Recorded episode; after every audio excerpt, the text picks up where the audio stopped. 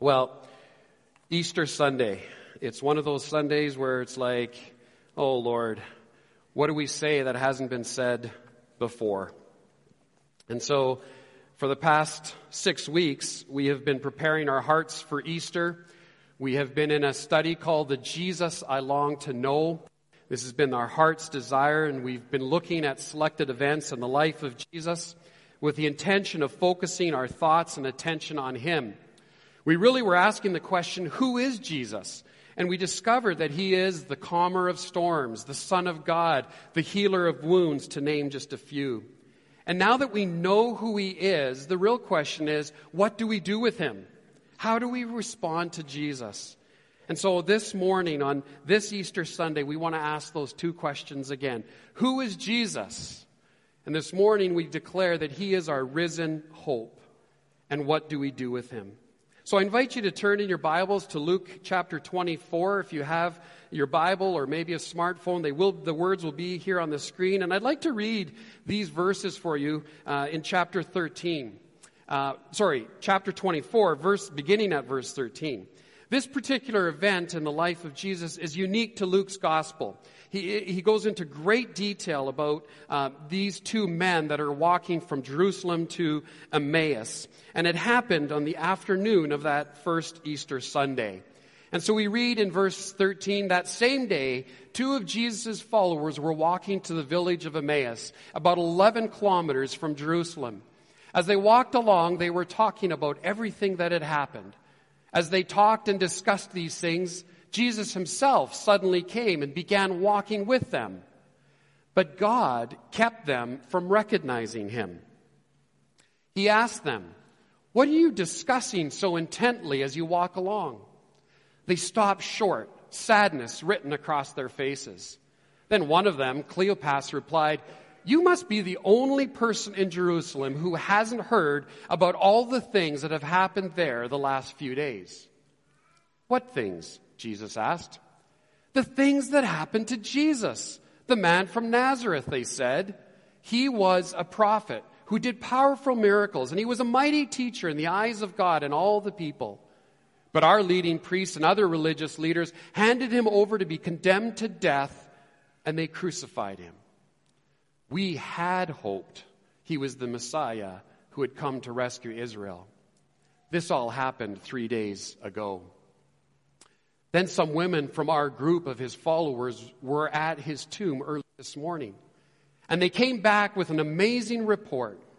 They said his body was missing and they had seen angels who told them Jesus is alive. Some of our men ran out to see and sure enough, his body was gone, just as the women had said. Then Jesus said to them, You foolish people, you find it so hard to believe all that the prophets wrote in the scriptures.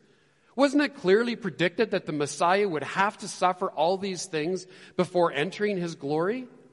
Then Jesus took them through the writings of Moses and all the prophets, explaining from all the scriptures the things concerning him. By this time they were nearing Emmaus and the end of their journey. Jesus acted as if he were going on, but they begged him, stay the night with us since it is getting late. So he went home with them. As they sat down to eat, he took the bread and blessed it. Then he broke it and gave it to them. Suddenly, their eyes were opened and they recognized him. And at that moment, he disappeared. They said to each other, Didn't our hearts burn within us as he talked with us on the road and explained the scriptures to us? And within the hour, they were on their way back to Jerusalem. There they found the eleven disciples and the others who had gathered with them, who said, The Lord has really risen. He appeared to Peter. Then the two from Emmaus told their story of how Jesus had appeared to them as they were walking along the road and how they had recognized him as he was breaking the bread. This is the word of the Lord. So, friends, this morning, just three observations about hope. First, hope is shattered, then, hope is found, and then, hope is the message. So, hope is shattered when things don't go our way or they don't go as we planned them, or, or we thought that they would work out in a certain way and they don't, and hope is shattered. So I take us to verse 21, where the, the two men declared, We had hoped he was the Messiah who would come to rescue Israel. This was their bold declaration of their hope for who Jesus was, that he would be the Messiah and he would come and rescue Israel. But that hope had been lost and had now been replaced with fear and confusion. Now, how did we get there? We'll go back to the beginning of, of the account in verse 13. Luke tells us that this event happened that same day. Well, what day was that? If we go back to the very first cha- or verse, verse of chapter 24, we learn that it was that first Easter Sunday. The women went to the tomb and found the stone rolled away and the body of Jesus was gone. And two angels appeared and said to them, Why are you looking among the dead for someone who is alive? Great question, isn't it? Why are you looking among the dead for someone who is alive? He isn't here. He is risen from the dead. And so they return from the tomb, and of course they tell the others. The other disciples, they don't believe them. And so Peter and John run to the tomb to check it out for himself. The empty tomb became the talk of the town. What happened to Jesus? And I'm sure all sorts of speculation and rumors started circulating some that continue to this day. Luke records that this event took place on that same day, that the empty tomb was discovered, and everyone is wondering what had happened.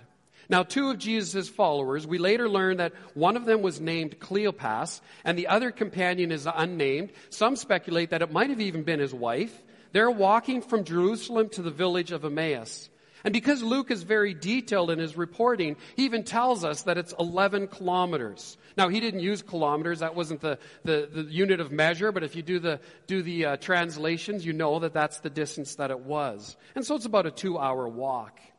And so as they're walking along, they're talking about everything uh, that, that every, they're talking about what everyone else was talking about, right? They're talking about everything that had happened. And I pause just long enough to remind us that when we're looking at a passage of scripture like this, Luke is recording actual historical events. This event actually happened. This isn't some fictional story made up by Luke. In the opening verses of chapter 1, Luke makes clear his purpose in writing this gospel. He says this Many people have set out to write accounts about the events that have been fulfilled among us. They used the eyewitness reports circulating among us from the early disciples. Having carefully investigated everything from the beginning, I also have decided to write an accurate account for you, most honorable Theophilus, so you can be certain of the truth of everything you were taught. And so, right from the very beginning, Luke says, I carefully investigated everything that people were talking about. And now I write it so that you can be certain of the truth of everything you were, be, were taught. So, just imagine, Luke may very well have tracked down Cleopas and his companion on this journey, and he sat down with them and he said, Now tell me about that day that you guys walked from Jerusalem to Emmaus.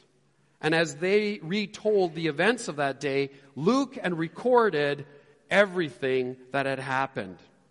And this is what everyone was talking about. This is what all the fuss was about. If this had happened today, it would have been all over Twitter, Facebook, Instagram, the internet, TV. Every news would have had breaking news. The tomb is empty and Jesus' body is gone. That's what everybody would have been talking about.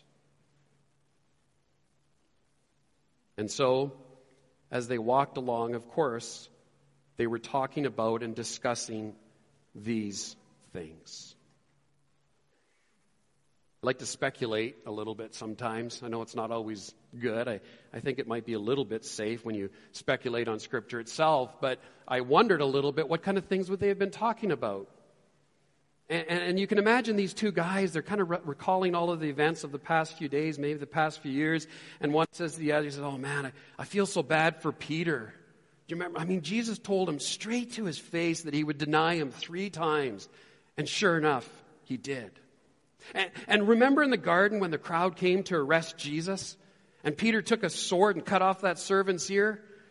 Man, Jesus really laid into Peter for that one too. No more of this. I still remember him shouting that. But then he healed the poor guy's ear. It's incredible. And then when they had that mock trial, I mean, everyone was just passing the buck. No one wanted to take responsibility. The council of the elders and Pilate and Herod. I, I still can't even believe that the crowd wanted Barabbas released and Jesus crucified. Oh man, that was just horrific, wasn't it? I don't think I'll ever get the sights and sounds out of my mind. Hey, when he, when he said to the criminal beside him, Today you will be with me in paradise, do, do you think maybe that that's where he is now? Do you think that's why the tomb is empty? Hey, uh, remember that time uh, in the early part of his ministry? This must have happened about two and a half, three years ago. He, he went to Galilee in his hometown of Nazareth, and he went to the synagogue and he stood up and he read from the prophet Isaiah. The Spirit of the sovereign Lord is upon me. For the Lord has anointed me to bring good news to the poor. He has sent me to comfort the brokenhearted and to proclaim that captives will be released and prisoners will be freed. He has sent me to tell those who mourn that the time of the Lord's favor has come, and with it, the day of God's anger against their enemies. And you remember then how he just kind of he rolled up the scroll and he and he gave it to the guy that was there and he just sat down? And he knew everyone was staring at him. And then he just sort of calmly says, Today, this scripture has been fulfilled in your hearing. Man, people didn't know what to do with that. So, so you're saying you are the Messiah? The Messiah who we were all expecting to come and liberate Israel from Roman rule? Well, things sure have changed, haven't they? We thought for sure that he would come to redeem Israel. But now he's dead. What hope do we have now? I- any hope we had is now dead and buried along with him. Scripture fulfilled? Ha! Huh. More like finished. But wait, what about the women reporting that the tomb was empty? And so these two guys are just on this journey and they, they go back and forth. They're discussing all of these things that they had so much hope, but now it was shattered. They were riding high. Jesus was growing in popularity. He had power and authority, and his followers fully expected him to triumph over the religious establishment in Jerusalem and to be victorious over the Romans. Israel was going to be set free at last. But now, Jesus had been crucified and was buried. It wasn't meant to be. But they didn't realize that an even greater victory had been won. Isn't that true for us? We set our hopes on something, we have dreams. We think we have it all figured out, and we know just how it's all going to work out, how it's all going to fall into place. Life, that is. And then stuff happens medical diagnosis, a layoff notice, divorce papers, a miscarriage, a phone call in the middle of the night, a knock on the door. Life doesn't go the way that we think it should. And when that happens, any hopes and dreams that we had are shattered and often replaced by fear. And clarity is replaced by confusion. And if you can identify with that, you, you, will know how these two traveling companions felt on that morning. And suddenly, they're joined by a stranger. Luke tells us that the stranger was actually Jesus. But Cleopas and his friend didn't know that because verse 16, catch, catch this, he says, God kept them from recognizing him. God kept them from recognizing him. Literally, it's their eyes were held in order not to know him. God supernaturally prevented them from knowing that it was Jesus. And Jesus starts talking with them. Have you ever been meeting somebody for coffee and, and you're sharing about life and maybe current events and about 15 minutes into it, the guy at the table next to you joins the conversation. Have you ever had this happen to you? It's happened to me. It's really awkward, right? Like, it's just like, how long have you been listening? What have I just said? You immediately think that he's just crazy or maybe just a little too nosy. But maybe the two followers of Jesus welcomed the stranger into their conversation. I mean, still, it's, it's a little weird to think that they couldn't recognize him. As one commentator wrote, he said, Luke is pointing out that we can't see the risen Jesus, even though he is walking with us, unless he wills to disclose himself to us. I like that. We can't recognize him unless God initiates that, unless God wills to disclose himself to us. I'll come back to that in a, in a moment. But so you see what's happening now, right? Two guys on a journey. Stranger comes up. It's like, what's new? What's happening? What's up? Excuse me? I, love how descriptive Luke is here. He goes, he, he writes this. He says, they stopped short, sadness written across their faces. Just, can you picture, just this picture of total shock and disbelief. They just look at him.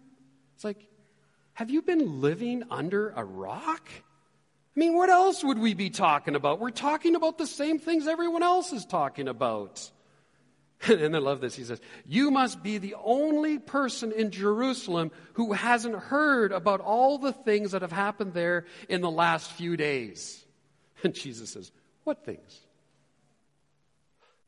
The things that happened to Jesus the man from Nazareth. Do you see the irony here? They're talking to Jesus, about Jesus, but they don't know it's Jesus. So they say, they go on to describe him. They say, excuse me, he was a prophet. He did powerful miracles. The lame walked, the blind received sight. He was an amazing speaker. No one ever fell asleep during his sermons. People believed in him and followed him. But he was condemned to death, and they crucified him. He's dead. And our hopes of being rescued from Roman rule died with him. And that was three days ago.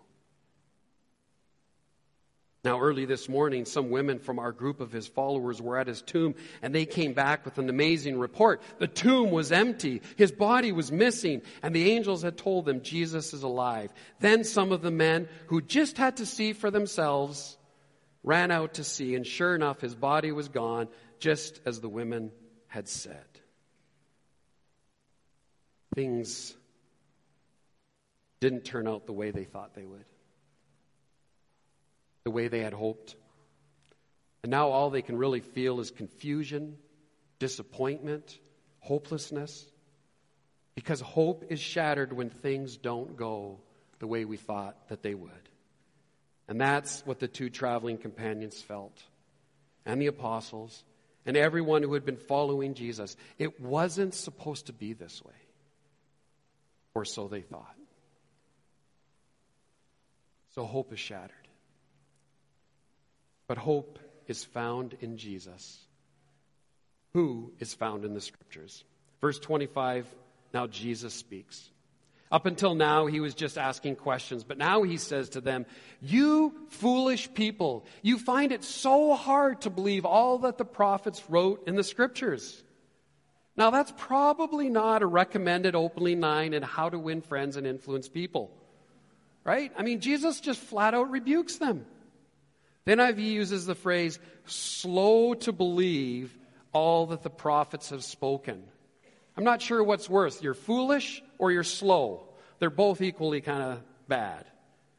Now, it's not that they didn't know what the prophets had said, they just didn't fully understand. They, they didn't get it, or at least they were slow to get it. If you think about it, that is still true today. They were so wrapped up in a Jesus of their own making. They only saw the Messiah as a conquering and triumphant king who would overthrow the Romans and redeem Israel. They thought Jesus was the Messiah, but now things had gone totally sideways. They had visions of victory, And they didn't realize that glory for Jesus would come only after suffering and death. And the interesting part is, is Jesus had made that so clear to them. I mean, look at back in chapter 18 and verse 31. This is what Jesus said to his disciples. He says, taking the 12 disciples aside, Jesus said, Listen, we're going up to Jerusalem, where all of the predictions of the prophets concerning the Son of Man will come true. He will be handed over to the Romans, and he will be mocked, treated shamefully, and spit upon. They will flog him with a whip and kill him. But on the third day, he will rise again. It doesn't get any clearer. Jesus looked at his disciples, told them flat out what was happening. He didn't hide it, but it just didn't register for the disciples. But this is what the prophets taught. And from Genesis through to Revelation, it's a story of God's amazing grace. And the books of Moses and the prophets, they all point to Jesus, to the cross, and then the New Testament all looks back on this event. And the Bible can only be understood in these four big themes creation, fall, redemption, and restoration. And in the opening chapters of Genesis, we have the wonder of God's creation. It's perfect and peaceful. And then the fall and the awfulness of sin and the terrible consequences of sin. But then God, because of his deep, deep love, sends his son Jesus to pay the penalty for our sin, to rescue us, to redeem us, to set us free from sin. That's the story of the Bible in a nutshell. It's the gospel. And so, verse 27 then Jesus took them through the writings of Moses and all the prophets, explaining from all the scriptures the things concerning himself. In other words, Scripture was fulfilled in what has happened to Jesus during the past few days. While rejection and death were not in keeping with popular expectations, they were ultimately a fulfillment of Scripture. And so the whole story is about Jesus and about the hope that we have in Jesus. And Luke goes on to say this Their hearts began to burn within them as he talked with them on the road and explained the Scriptures to them. At least that's how they described it a little bit later. But you know, what struck me in this encounter is that I realized that it's easy to spend time with Jesus and still not recognize him. You can be raised in a Christian home and not recognize him. You might even come to TCC regularly or not so regularly, but you don't recognize him. It may be that God, in fact, has kept you from recognizing this Jesus. But listen, God then reveals himself in his word. The Bible is God's self revelation, and the written word will always reveal the living word. When we spend time with Jesus, when we spend time in His word, and we pray, God, open my eyes to your truth that I might see Jesus. I believe that God answers that prayer. And just like those two traveling companions, we too can have our eyes open and we can recognize Jesus for who he really is. and so we can see Jesus in the ordinary and routine activities of life. Maybe even when we're just out for a walk with a friend, talking about the Jesus that we know, the one who gives life and meaning and purpose and hope to life. Because when we find Jesus, we find hope. Last Sunday, Pastor Adam introduced a song that was, was new to me and, and a lot of us. He was shocked by it because it was a, a well known song in, in his uh, music vocabulary called Hope of the Nations. It captured the hope that we have in Jesus so well. It says, Jesus, hope of the nations. Jesus, comfort for all who mourn. You are the source of heaven's hope on earth. In history, you lived and died. You broke the chains. You rose to life. You are the hope living in us. You are the rock in whom we trust. You are the light shining for all the world to see. you rose from the dead, conquering fear, our Prince of Peace, drawing us near. Jesus, our hope, living for all who will receive. Lord, we believe. We should have sung that this morning. But we had good songs too. It's only so many songs. You see, when we believe in Jesus, we find hope. Now, in verse 28, the two men still don't know that it's Jesus that they're walking and talking with. They're now nearing Emmaus, and Cleopas and his traveling partner, they literally beg the stranger to stay with them since it is getting late. There's a wonderful picture of invitation here. Jesus would have kept on walking, but he's invited to stay the night. Listen, if we don't invite Jesus to stay with us, to spend time with us, we might just miss the opportunity for him to reveal himself to us. Jesus then stayed because he was invited. and it was the Jewish custom to take the bread and to bless it. And Jesus was asked to do this. And words that might be familiar to us, he took the bread and broke it and gave it to them. Suddenly, their eyes were opened and they recognized him. Can you imagine this? Suddenly, their eyes were opened and they recognized him. They didn't suddenly recognize him. No, their eyes were opened and then they recognized him. And as soon as they recognized that it was Jesus, he disappears. I mean, that must have been incredibly disappointing. I mean, they finally figure out who the stranger on the road to Emmaus was, and now he's gone. But oh, how I love verse 32. I already referred to it once, but here it is again. They said to each other, didn't our hearts burn within us as he talked with us on the road and explained the scriptures to us? Didn't our hearts burn? Talking to each other again. Did you feel something? I mean, as he explained the scriptures to us, as he opened the scriptures, there was something that was stirring inside, and I didn't know what it was then. But now I know. And most people who have come to faith in Jesus, who have invited Jesus to be their Lord and leader, will tell of a similar experience. And what they're describing is that moment when the Spirit of God is moving upon us, drawing us to Himself. And when we recognize that's what's going on, we simply respond in faith. And so when Jesus knocks on the door of our heart, we open it and we invite Him in. And we find hope and meaning and purpose in life. And so, the last observation hope then is the message that we have to share with others.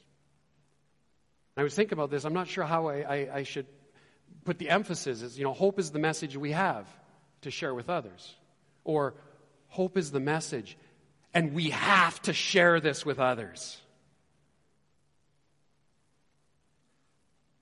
So Cleopas and his companion, they can't keep this good news to themselves. Hope has been restored, right? Because now they realize that Jesus is alive. And so they immediately race back to Jerusalem. It's now dark and it's dangerous, but they don't care because we have to go tell them. We're not going to wait till the morning. And they must have been totally beside themselves. I wonder, I, you know, I was, again, speculating a little bit. I wonder how they were, if they even talked as they're racing back, and they probably did it in half the time. What are we going to tell the others? How are we going to tell the others? And they're kind of like, knock on their door, and should we burst in and just go, He's alive! Or should we just like kind of casually walk in, play it kind of cool, keep it on the down low, and just build it up a little and just, you know, you'll never guess who we had supper with earlier this evening. And they found the disciples and the others who had gathered with them. And this is great because before they could even say anything, someone else said, It is true, the Lord has risen and he's appeared to Simon Peter. I feel almost a little bad for them, right? I mean, here they thought that they were the only ones who had proof now that Jesus was alive, so they raced back to Jerusalem only to find out that everyone already knew. But at the end of the day, does it really matter who was able to share the news that Jesus is alive when really that is the message of hope that all who follow Jesus have a responsibility to share with others? Oh, what a night that must have then been. I suspect they stayed up very late, if not the whole night, just telling stories and rehearsing the events of the past three days, probably the past three years. And then at one point, the two from Emmaus told their story. Just reminds me of the power of story. And friends, that's what we do when we engage with our friends and our neighbors. We just love them, we serve them, we build a relationship with them, we have them over for coffee. And in the midst of that growing relationship, maybe we're given an opportunity to tell them about Jesus because they say, Why do you have joy in your life? Why do you have hope in your life? You say, Well, I'm glad you asked. Let me tell you. And we're given the opportunity to tell them about Jesus and about how his light shines into our darkness and how in living and in dying he conquered death. And there is hope hope of eternal life. And life now has meaning and purpose, and it's found in the person of Jesus. And that's why I have joy. Not because of my circumstances, but because I am saved because of what Jesus did.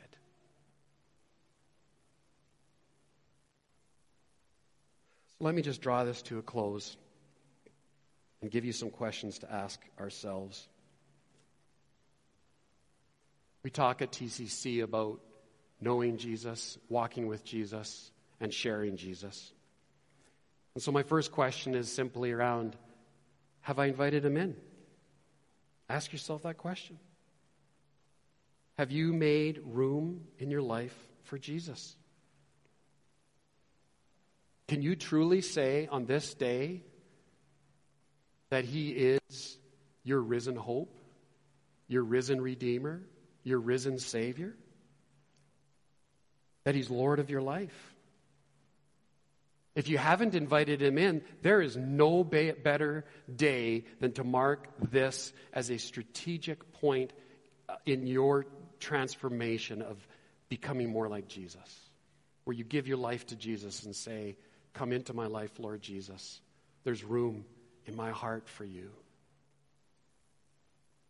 Maybe this morning you remember that moment where you did invite him in and you can kind of go, you know what? I remember that stirring in my heart. I remember when my heart burned. That, that's a great description because I don't know if I would have used those words before, but, but now I will because that's exactly what I remember. My heart burned within me. And as we walk with Jesus, as we now take what we know and we live it out in our everyday life, have we come to actually, actually recognize Him as Lord? In other words, do we do what He says? Do we walk in obedience? Do we live out the truths that we now know? And it just is in the practical, everyday out, outworking of our lives. That it isn't just uh, an Easter a year or, or a Sunday a week, but that this is the defining characteristic of our life, that we're a follower of Jesus and He's Lord of my life and leader of my life? Have you come to recognize Him as Lord? In a moment, we're actually going to celebrate with two here in the waters of baptism. And what they're saying is, I've come to know Jesus, and I'm making Him Lord of my life, and I am walking in obedience. I'm under new management. This is the sign I'm putting out for everyone to see that Jesus is Lord of my life. And then lastly, do we share Jesus?